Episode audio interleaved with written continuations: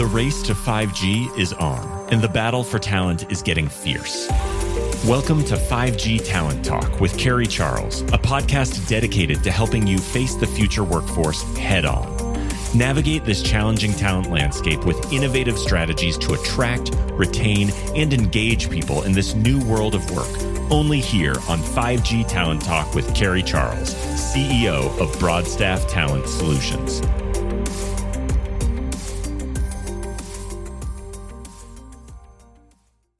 So much for joining me today on 5G Talent Talk. I'm Carrie Charles, your host. And today I have with me Deborah Kish. She is the Vice President of Research and Workforce Development at the Fiber Broadband Association. Deborah, thanks for joining me today. Thanks, Carrie. It's good to be here. Yes, yes. I was so excited when we had that panel at ConnectX this year. And I thought, I have got to get you on the podcast. So I'm excited about this conversation. Me too. And here we are. So, first, Deborah, I always like to learn a little bit more about you and how you got to where you are today. I have actually been in the telecommunications business or industry, you could say, for 25 years. I actually added up the numbers a little bit ago and tried to figure out how long I've actually been doing this. I started my career at Gartner as an analyst. I was covering telco infrastructure, so I started covering broadband, oddly enough. And then I moved on to other topics like switching and signaling and then I moved into security, and then I kind of dabbled in data security more in depth. And I left for another opportunity after 21 years, and I am here at Fiber Broadband Association.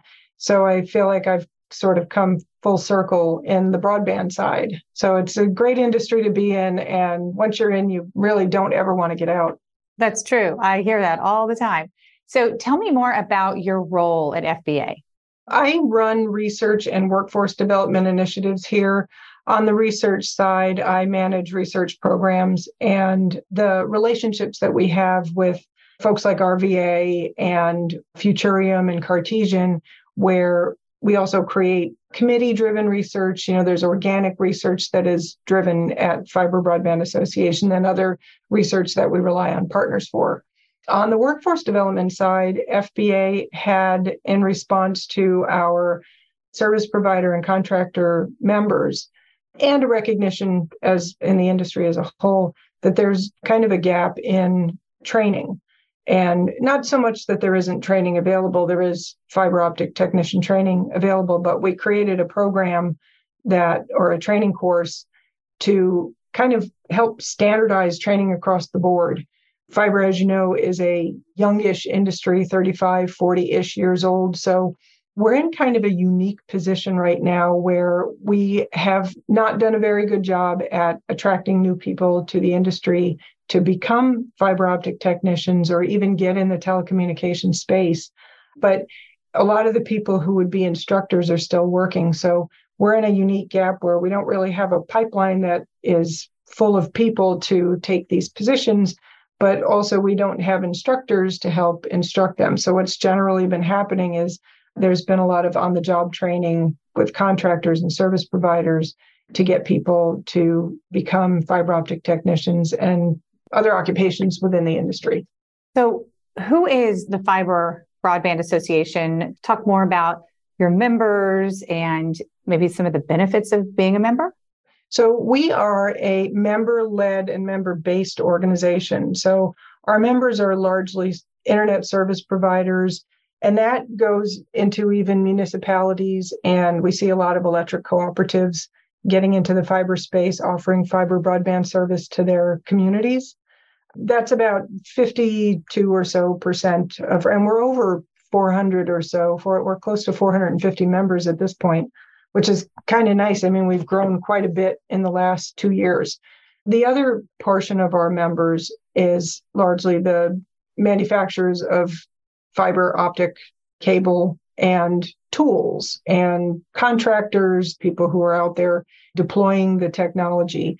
And then we've also got another subset of consultants and other software type vendors like GIS, where they would look at how to find fiber or where fiber is deployed across the nation. Benefits of becoming a member here are long and vast. But a big part of it is ultimately the connections that our members make with each other. Not to mention, we are what we would consider the voice of fiber or the truth of fiber in terms of advocating for all fiber broadband networks across the country. So you have quite a few events every year, and I know you have a big one coming up, Fiber Connect, which I'm going to attend in Orlando. What's the date on that? Eh, August? August 20th to the 23rd. And that's great that you're going to be there. Yes, my whole team will. And I heard there's going to be record attendance this year. Like, what is it? Over yeah. 2,000? We're expecting about 4,000. 4,000. Yeah. Wow. Yeah. We've been growing every year. That is a great show. It really, really is. Every year I go. So lots of benefits. And again, I get emails all the time from your organization and learn a lot. So let's dig in to workforce a bit. I know that typically telecom is not the first choice of young people these days, you know, right out of high school or college. They don't think, oh, I'm going to go into telecom. So, how do we get more people, not just young people, but really all ages interested in telecom? Yeah, it's funny that you say that because that is the $10 million question right now. I don't remember sitting in high school thinking to myself, I think I want to get into the telecom industry. We all just sort of fell into it, which is a good thing. And the people who fall into it tend to, like I said, really enjoy it and they never want to leave. So we have a good retention in employees. But I think that there are some things that we probably, as technology grows, I think what happened along the way was that because technology moves at such a lightning speed, the changes that we've seen across the board, things like writing code or developing apps, because the catchphrase was always there's an app for everything or there's an app for that. So that sort of attracted a lot of young people to a different path. But I don't think that they really thought that how you actually get there is by means of the internet. So I think when you ask how to attract people to the industry, I think that we need to make it known that or relatable. The things that you do every day, when you create those apps or when you're marketing your product, or if you want to be an entrepreneur, or if you want to connect to your school or your family through things like Facebook and Instagram, and you want to send your message out, all of that goes across the internet. I think to make it relatable and how they understand how their communications actually happen. There's always the wireless. Everybody knows wireless. So young people don't think to themselves, they just think it's a cell phone. I know I can connect to the internet using it, but they don't see the people behind the actual work that goes into it. And when we're talking about fiber, I think of the magic that happens with it. It's fascinating how this stuff happens through light. How do you send data through light? You always think that there has to be like there are physical components to it, but you don't think about the science behind light and how it transmits data at speeds that we still haven't broken it. right. FBA did a survey recently. Let's talk a little bit about that and what was included in the survey. I find that very interesting. Yeah. So every year, the Fiber Broadband Association, along with the main coalition, which is the Fiber to the Home Council Global Alliance, which we are part of, we're the America's branch. So we're Latin America and North America. And what we do every year is we conduct a large project on behalf of, you know, we get all the continents together. And this year we did a sustainability survey. And sustainability, you know, is the obvious things like greenhouse gas emissions. What are you doing to, you know, reduce carbon output, your carbon footprint, and all the things that go together with that.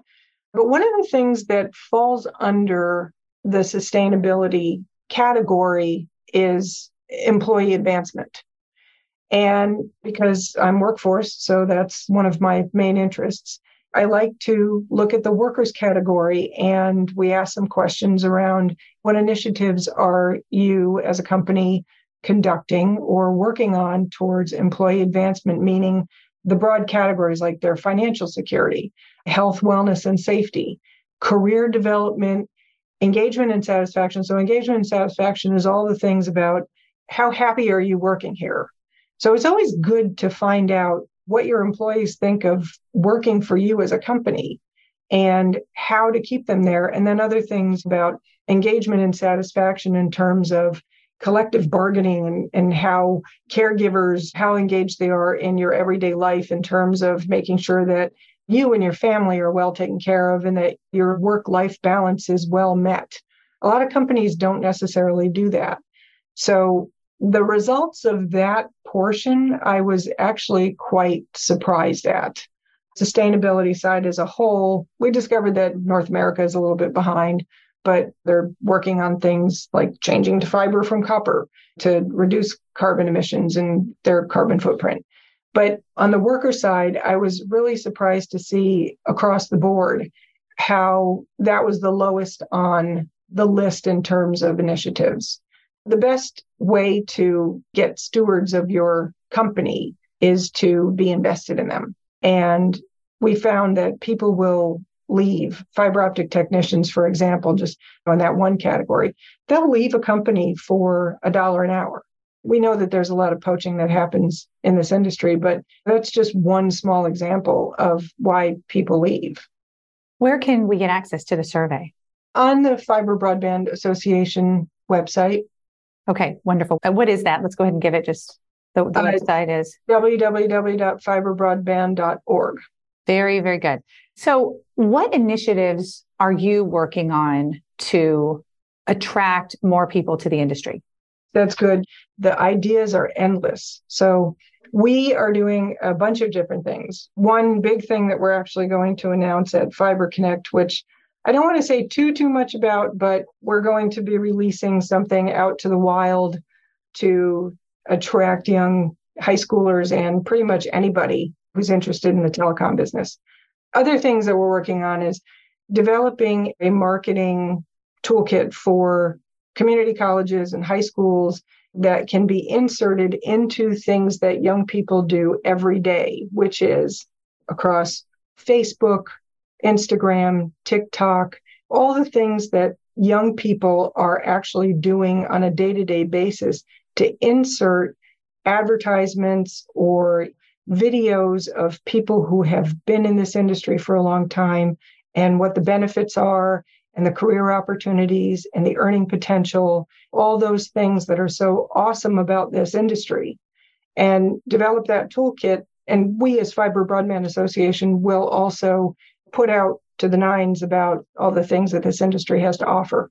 Oh, I love that. So I'm a member company or in the fiber world, really any company in telecom. And I'm looking to hire a young person, maybe millennial, Gen Z, would I need to have a presence on Instagram and TikTok? And I guess Facebook is that's for old folks like me. But um, I mean, is it important and is it effective, I guess, to find candidates on these it social media platforms? It can never hurt. Our industry, I don't think, is something that is typical on a TikTok or an Instagram. I would think, sure, why not? It couldn't hurt. But TikTok tends to be the videos that people do to try and attract attention to themselves and things like that. But I'm also thinking about things like gaming apps, like the young people play. I hate to say it, Candy Crush. I mean, everybody knows what Candy Crush is, but there's a lot of ads that get inserted into those games, either get boosters or whatever it is. I mean, I don't do those kind of things, but I just know that this is what happens. but the insert ads, you know, because adults do it too, adults that do that. And then other places that we were thinking about are other apps like Nextdoor. So Nextdoor, if you have heard of it, is the one where it's all about neighborhoods and people who want to connect in a neighborhood to either say my cat's missing or my mail got delivered to the wrong place who has it things of that nature but that's also very ad driven now too. So if we can put ads into those kind of apps as well, where we're not just reaching young people, but we're reaching their parents, parents of kids who don't really know where they want to go. I mean, I see it all the time. I belong to the Nextdoor app.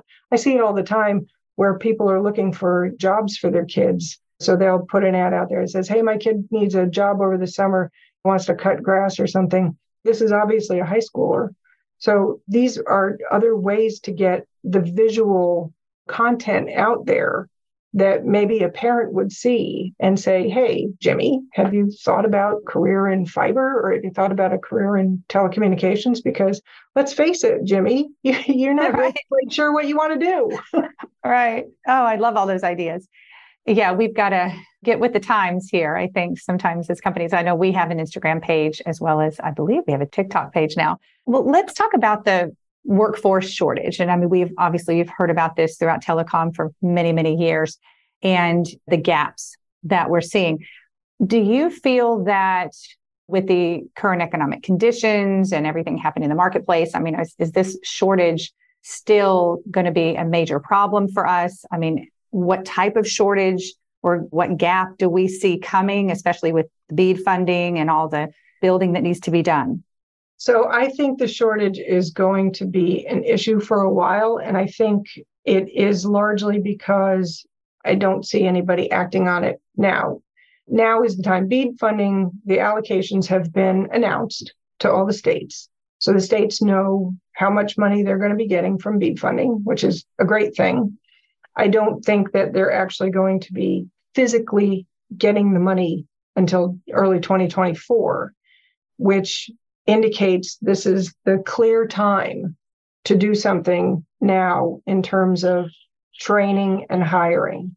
And whether you go with an apprenticeship model or not, I don't think that that matters. Apprenticeships are great. I love the earn while you learn model, but we need to have training now because when that money starts rolling out, then they're going to want to start building networks and you can't build a network unless you've built a workforce. So I think that operators or ISPs and contractors need to start thinking about getting people trained today rather than waiting until the money comes through, because you'll always be able to make up that difference when you start getting new subscribers. And as you grow your subscribers, you're still going to need people to maintain existing networks, not only build new networks, but maintain the existing networks. And then that's going to be an ongoing thing. So you have to build that pipeline today. We expect to build new hires, we estimated about 205,000 people will be needed over the next five years. And we've seen some evidence around the states and what they've indicated as the number of people that they'll need. They're not all necessarily going to be in fiber per se, because fiber deployment takes several different categories of occupations. So, for example, I think it was Louisiana had a number of, of about 7,000 people that they anticipate that they'll need over the next seven years. North Carolina indicated a number at about 4,500. So the number is going to be different across each state. But when we add up on the average, the 205,000 to probably 250,000 or so over the next five years is not unreasonable. And I think we can get there if we start acting now. But where do we find these people? Is it all about just training and development programs? And if so, where are the training and development programs? Are they internal with companies? Are the states going to implement them? Like, how are we going to do this?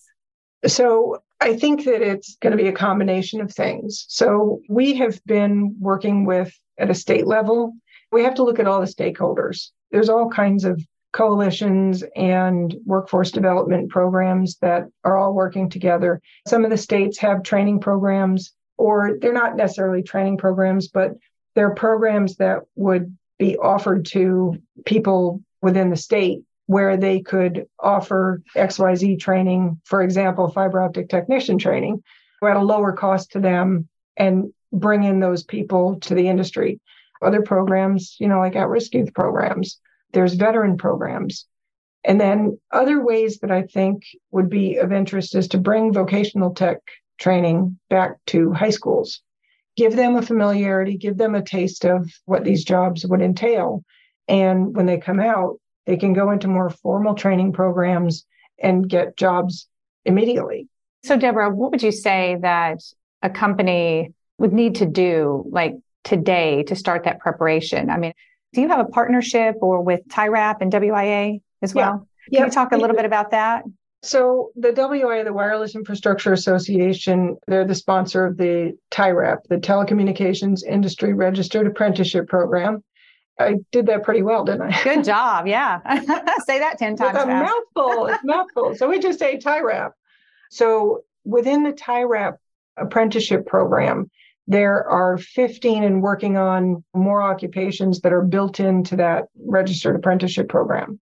Fiber optic installer is one of them. There are many, they're all telco related. They run anywhere from tower building to underground cable install to fiber broadband technicians. And we partner with the WIA to be that fiber optic technician arm that is available. So I like the apprenticeship model. I, I, think I said that before. The Earn While You Learn is a great program. I think it helps foster good relationship between a new employee, somebody who's learning the trend, uh, the technology, install practices, and it shows that there's an interest in that person's career and earning potential. I think dedication and commitments from employers is very much on the list of what needs to be done too. We need commitments from people in the industry, from ISPs and contractors alike. And TIRAP is a good way to start that. So, to get more information on that program, would companies just go to your website, the Fiber Broadband Association website? They could either go to our website or they can contact me directly, dkish at fiberbroadband.org, and I'd be able to get them in touch with the WIA folks. Okay, wonderful. And let's give that website one more time, the Fiber Broadband Association website. www.fiberbroadband.org. And is there still spots, I guess, to register for Fiber Connect? Yeah, there is. We have actually sold out the Gaylord, the hotel, but on our website, on the Fiber Connect website, there is information about adjacency hotels that we have arrangements with but by no means have we sold out of the conference. So there's still plenty of room for people to join. And we absolutely welcome. It's going to be a great show this year.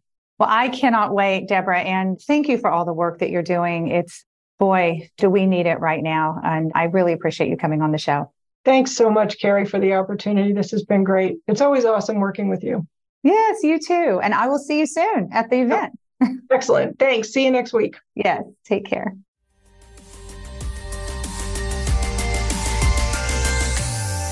Thank you for listening to another informative episode of 5G Talent Talk, brought to you by RCR Wireless News, Telecom Careers, and Broadstaff Talent Solutions. As we advance into the future, we promise to bring you the resources you need to navigate this ever changing landscape of 5G to help you attract, retain, and engage people in this new world of work. To access the show notes or leave a review, visit broadstaffglobal.com. Until next time.